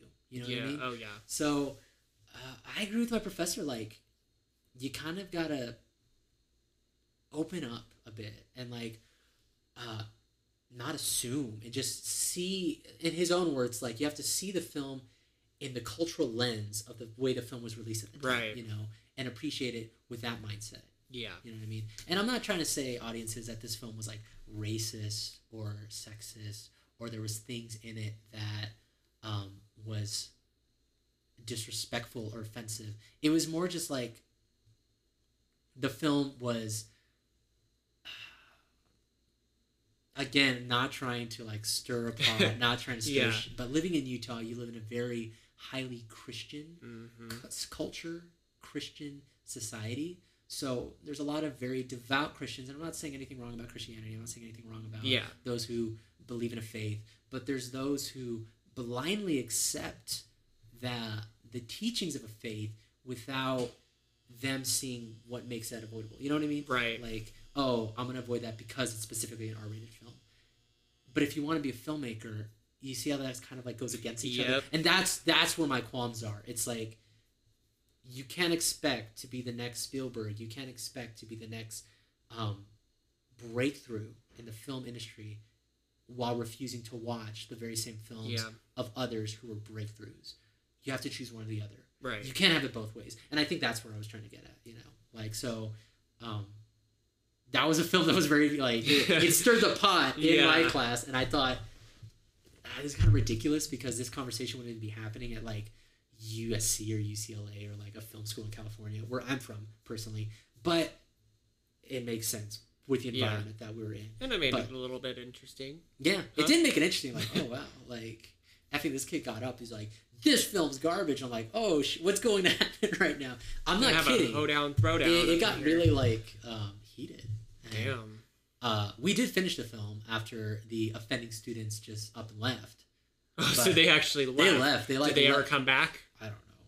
I don't know. Wow. I'm not sure, but that was like a, a scene that happened. But it was a good movie. I liked it. Yeah. It was a good movie for the fact that like, not only do I have like that second memory associated with it, but it is in the same vein of Halloween, like the the creepiness of it, this looming threat, in the same way Michael is a looming threat, almost like a plague that you don't Yeah. see coming.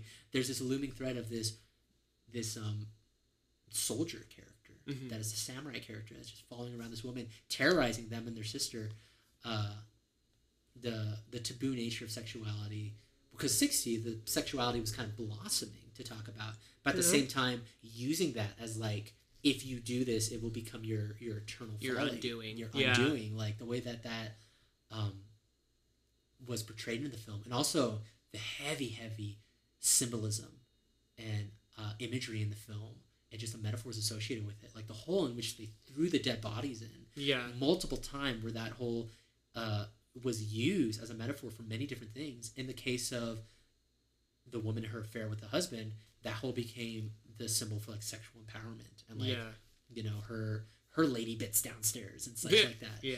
But at the same time, it also became her literal grave in which like I, I don't know if audience are going to see it, but I'll, I'm going to spoil this just to get, Okay. get the background of it. Yeah. But it becomes her literal grave in which the spirit or slash actual person throws her into the pit Oh. essentially killing her because it's a really deep pit. I assume. Yeah. Also symbolizing what could be interpreted as hell. The pit to like hell. The pit Yeah. to hell. So it's a really creepy movie. I could see this film and the filmmaker because he's done other films, like doing a little bit of research before this podcast, of the same nature of horror films. I could see this film, this filmmaker, being the bedrock of modern Japanese horror films of today. Oh, okay. You know, like such for like uh, The Grudge Yeah. and The Ring and so forth. So, um, if you're in the mood for a little something different, if you're in the mood for a film that's international but has its own twist of like this unsettlingness of uh, the origins of like horror, the horror genre today, I would I would recommend Onibaba. That's a good film, and also you know watch it with an open mind. Don't be that guy, you know. So Come on, guy. if you don't want to watch it, you don't have to watch it, but don't make a stink about it. Yeah. So that's all I gotta say. So yeah, that's that's my number four, nice. Onibaba. Good choice. All right, so my number four is a film that came out in 1960, and I want to say that it's technically one of the first movies of its kind in the sense that I feel like it might have been one of the first slasher movies, um, aside from Psycho, of course, because it came out the same year as Psycho. Mhm. Um, but this movie is Peeping Tom. Have you heard of it? I did hear about it, and it sounded Yeah. so interesting. It Um, is. I yeah. still really want to watch that one actually. Yeah, it's a British film, right? Um, I believe so. Or if not a British film, it was heavily like like Get Out of Here.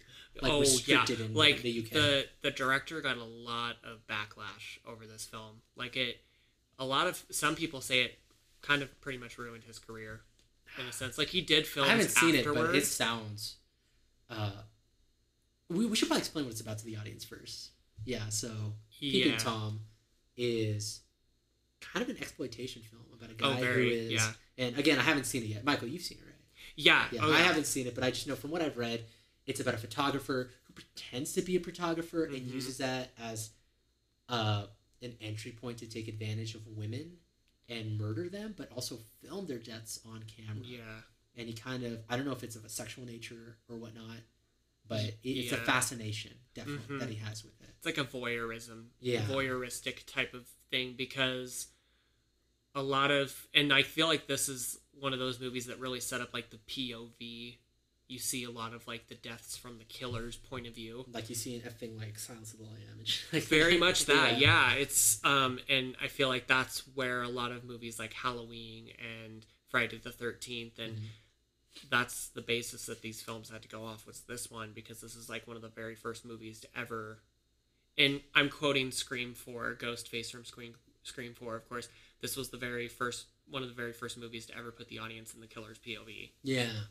So, like you're basically seeing these deaths from the killer's point of view. Mhm. So, that that is a much more disturbing aspect to this film is that you're seeing it. You're almost like looking through the eyes of the killer himself. Uh-huh. So, I I can understand why this movie was very controversial when it first came out back in 1960. Like a lot of people were disgusted by this film. This film was revolting to a lot of people. The director got a shit ton of backlash, but watching it from a more modern perspective.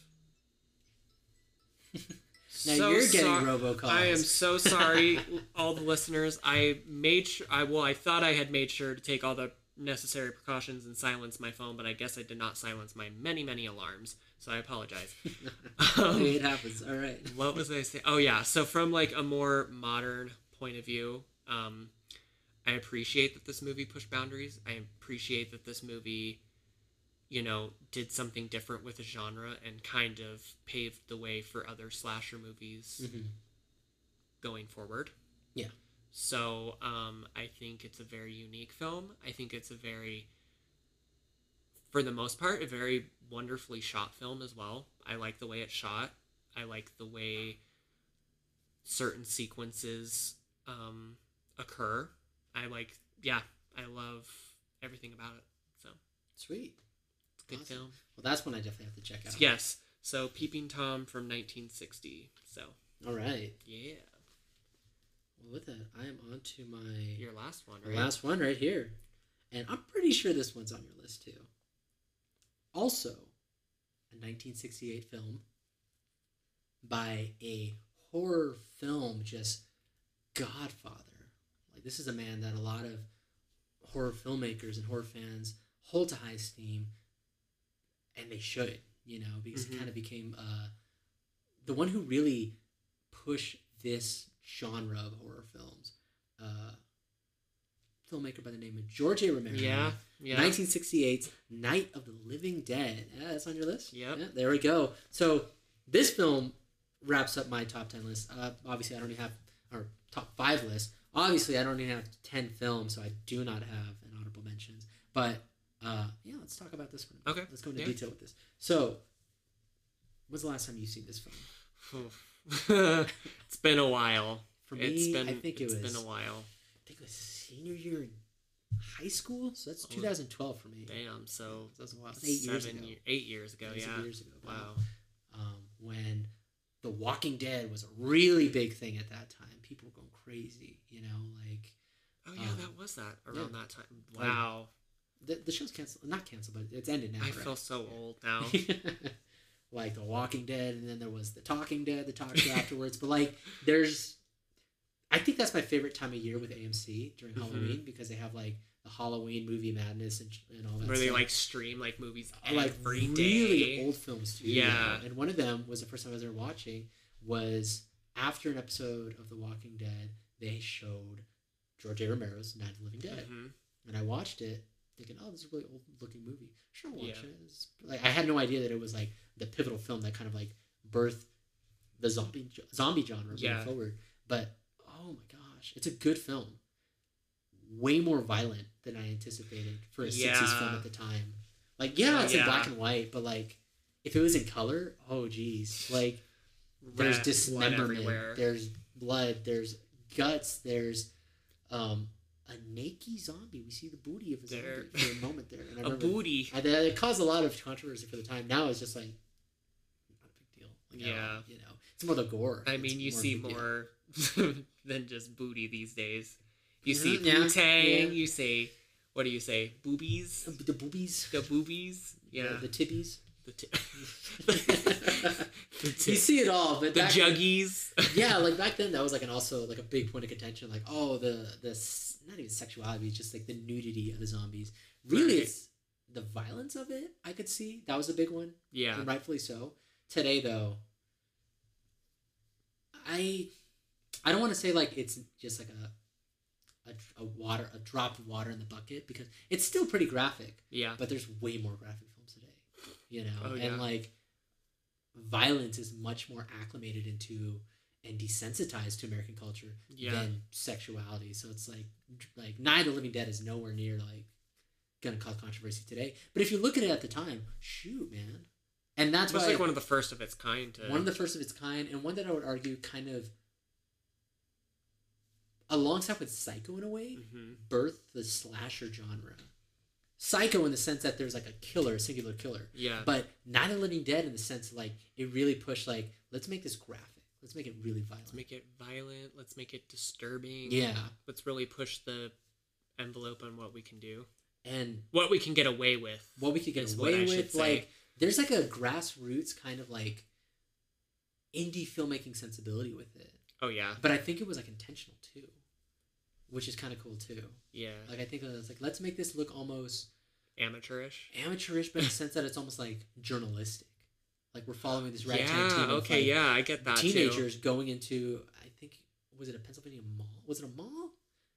No, I think that's Dawn of the Dead. Dawn of the Dead. Okay, but like some kind of safe house and hunker down and survive. And I think like making it seem more low budget made it feel more real, Oh, for sure. and I appreciated that. You know, in the same way that Dawn, uh, not Dawn of the Dead, um, Evil Dead does the same kind of thing. You know, Mhm. in a more campy way, but it really worked to its campiness in Evil Dead sense. In this case, it still was very high budget, especially with its special effects oh, for sure. but the filmmaking style, and I, I just appreciate it. It's great film, uh, great zombie. Like I'm not even a big fan. Uh, I'm not even a really big fan of horror zombie films, but I appreciate this film. For what it is. Yeah. Oh yeah. Um there's just a Is this the same this is the same film I I I get them mixed up sometimes. Dawn of the Dead, Night of the Living Dead, you know, all those movies.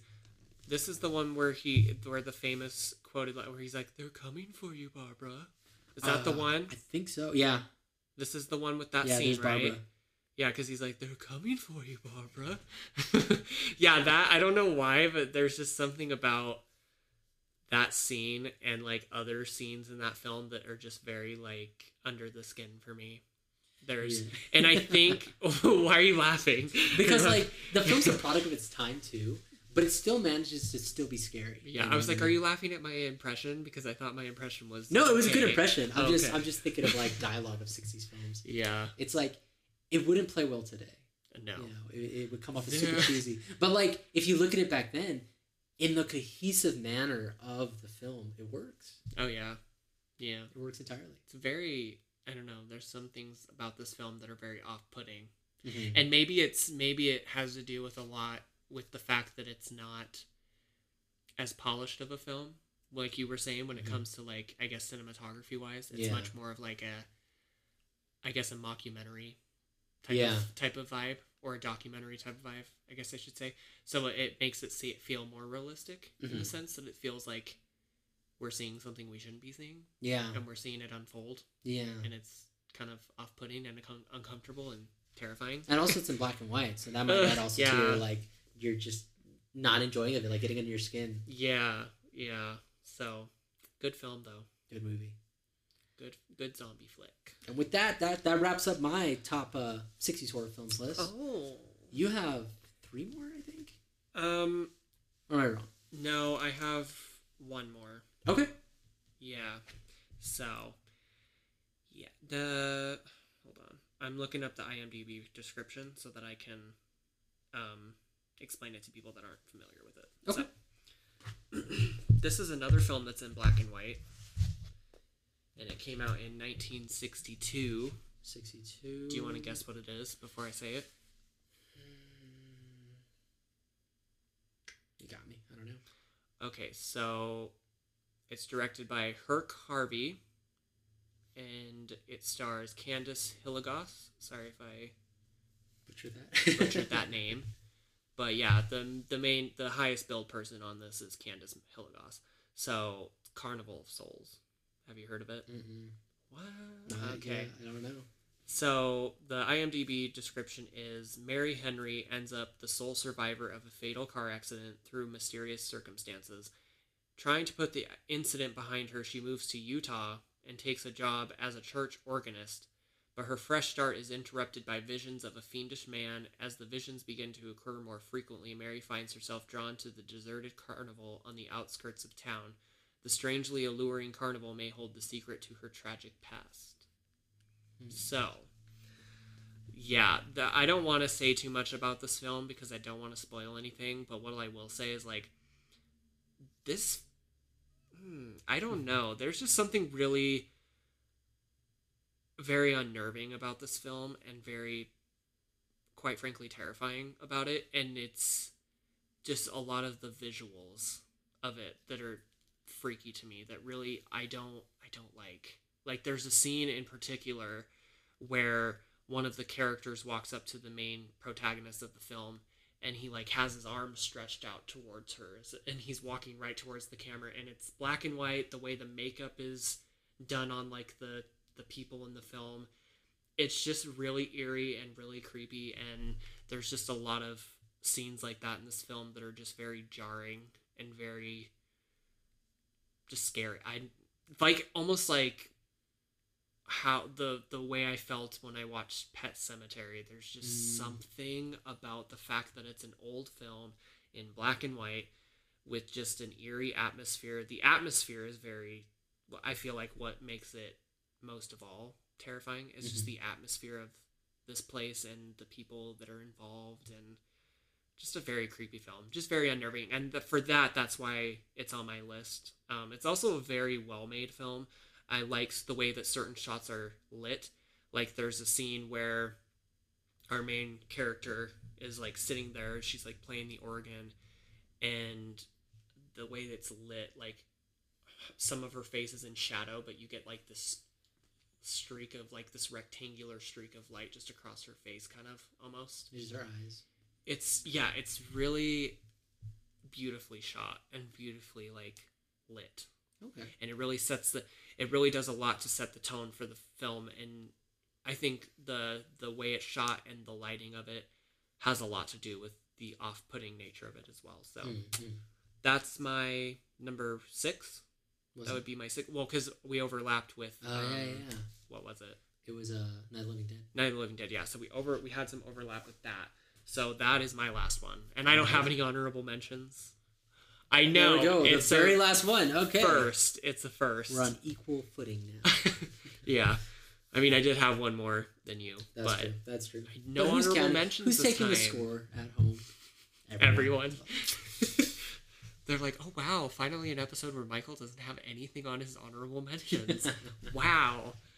But yeah, um, but there yeah. we go. That wraps up our '60s, guys. Hopefully, um, our picks were insightful you learn a thing or two. Hopefully, there's some movies that you heard about, some that you didn't. You might be able to check out later tonight. That piqued your curiosity. Yeah, yeah. That's what we're. I feel like that's also the fun of this podcast is because I get a lot of people that say, "I never heard about that film," and you got me interested in wanting to check this film out, mm-hmm. and that's really cool because it's like if somebody if if just two normal guys like you and myself can like persuade people to watch a movie just based off what we're saying about it. And yeah. we're not even like getting into like the nitty gritty details. We're just simply explaining like the basic plot of it without trying to spoil anything. Yeah. without trying to spoil anything. Just saying like the things that we loved about it that you know got us to even talk about it. Right. And so like if that's like sparking people's curiosity that makes me feel good. So that's pretty cool. Yeah. That yeah. is awesome. So oh and uh, before we go um, i wanted to talk to you guys about some exciting announcements that we have with the upcoming future episodes of the podcast. Uh, Roman and I have been talking about it back and forth for the last little while, and we kind of came up with this idea um, during when we were in the process of talking about our Blair Witch Project episode, which is coming up very soon. Um, we kind of came up with this concept. Well, Ro- Roman more so than me, he kind of brought up the concept of what if we did more of a like different tone from doing the normal like talking about horror movies. And because horror is subversive so like there's so many different elements of horror. Like there's like a big the un- umbrella. right there's the unknown there's the paranormal all of that. So we thought it would be fun to do every couple of episodes or so do an episode where we just kind of talk about paranormal experiences or occurrences of our own but then also if people want to send in their own paranormal stories they can do that as well so then we can have just an entire episode chocked full of just all these different paranormal stories like ranging from bigfoot sightings to aliens to ghosts whatever you guys want to send us in uh, we are more than willing to talk about. So, and we wanted to do it kind of more of like, for example, like if you're camping in the woods and you're listening to this podcast when you're in the middle of the wilderness around a campfire, it would kind of almost be that setting. Like you could imagine yourself in that setting, um, sitting around a campfire, kind of telling spooky ghost stories. Um, we thought that would be fun. We thought that would be really creepy, something different to add to the podcast so that it's not just, you know, we're talking about horror movies constantly. It would be a nice little break every couple episodes or so, just kind of, you know, shoot the breeze Yeah. about um, our own experiences. So, yeah, uh, with that being said, that is one of the ideas that we had um, going forward for this podcast. So, we're super excited. It's gonna be super cool, guys. Yeah. So please um, feel free to email us at we love horror pod at gmail.com and just submit your stories and we will read them and we will add them to our episodes. We'd love to get it on the air. Yeah. yes, please. Please send in your experiences because I know I have a lot. I don't know how many Roman has, but I have some, but not as many as you do. You have a lot. I mean, I could do an entire season of episodes just with my experiences, but I'm sure you guys don't want to just hear my experiences the entire episode. So we want to hear from you guys too. Please send us in your experiences. Um, we would love to hear them.